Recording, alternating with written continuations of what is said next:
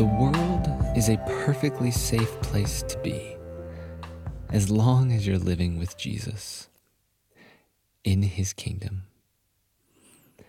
These words are somewhat of a paraphrase from Dallas Willard in The Divine Conspiracy. And if you're catching on to a theme this week, these past two days at least, uh, Dallas's words on prayer and pursuing the presence of God have kind of fallen on fertile soil in my heart. And I just want to share with you what God is building up in me today. And it's this simple question of do you really believe that, Kyle? See, on this little podcast that we do here, we we're trying to cultivate intimacy with God. Like that's the end goal of this, but we want to center our hearts. And why would we want to do that? Well, because if you're anything like me, we just get distracted. So, do we believe that this world is a perfectly safe place to be if we are with Jesus? Do, do we trust that we are safe in his arms? Even when someone's angry with you, even when you feel rejected by a loved one, even amidst a global pandemic, do we really believe that we are safe with Jesus? Well, in reality, and by that I mean what's outside your doors and inside and corresponds to truth, and vice versa, we're vulnerable to pain, we're vulnerable to evil. And so I suppose our world is not safe in all measures. So, so once again, how? Can we believe that the world is perfectly safe? Well, according to Dallas Willard, hope is the anticipation of good. Hope is the thing that, like, gushes forth from this spring and gives life and faith and love. It's, it's where joy and peace and self discipline the fruit of the Spirit come. Or the author of Hebrews would say that re- real hope is like, it's like an anchor for our soul, like the, the, the rootedness of who we are. In this season, we, we have a true and complete hope in Jesus. And those are not uh, just pithy words, though they feel like it even as I'm saying them now.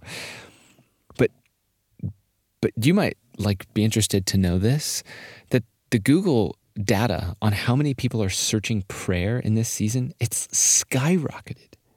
It's it's this moment where like n- with the Lord Jesus, like we don't have a, a lair or a nest in the air. Like we feel homeless even in our own homes.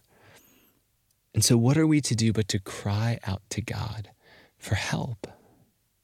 Well, if indeed our hope is in the Lord alone, as the psalmist will say time and time again, then perhaps, perhaps the thing that we have this Wednesday is to show up to God, to tell Him how we feel hopeless.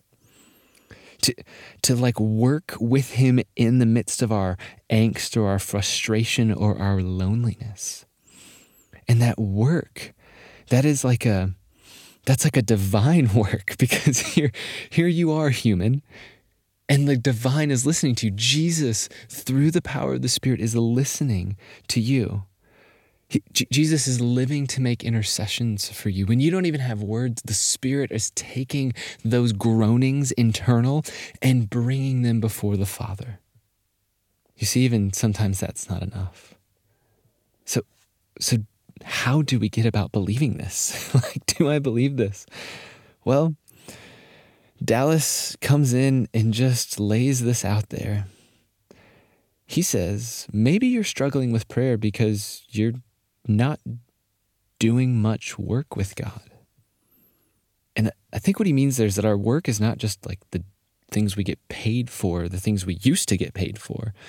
It's all the things that we do to create a lasting value it's and so this is where prayer and work and hope in this present moment come together. We pray as we do works of love. Or you could say it this way we, we pray as we embody the life of Jesus. See, to love in the Christian imagination is to give yourself away for the good of another, to elevate their preferences and good above your own. And that has to start with patience and kindness. And, and this does not feel good all the time. And we've mistaken love with good feelings. Sometimes it, it hurts. But as as we desire to get back to this safe place with God, maybe for the first time ever, there is a reality that we get to, through the scriptures and the power of the Spirit, actually meet with the living God. And so maybe maybe today this is all this is all that happens. maybe you take a deep breath and you just imagine Jesus smiling. That's it. And you do that in the quiet, you do that in the busy, you do that in the frustrated moments. And then ask yourself again Do I believe that this world is a perfectly safe place to be? Allow this to continue throughout your day. Jesus coming to you his non anxious, faithful presence by your side. May that reality be the most pervasive thing in your life today. Grace and peace to you.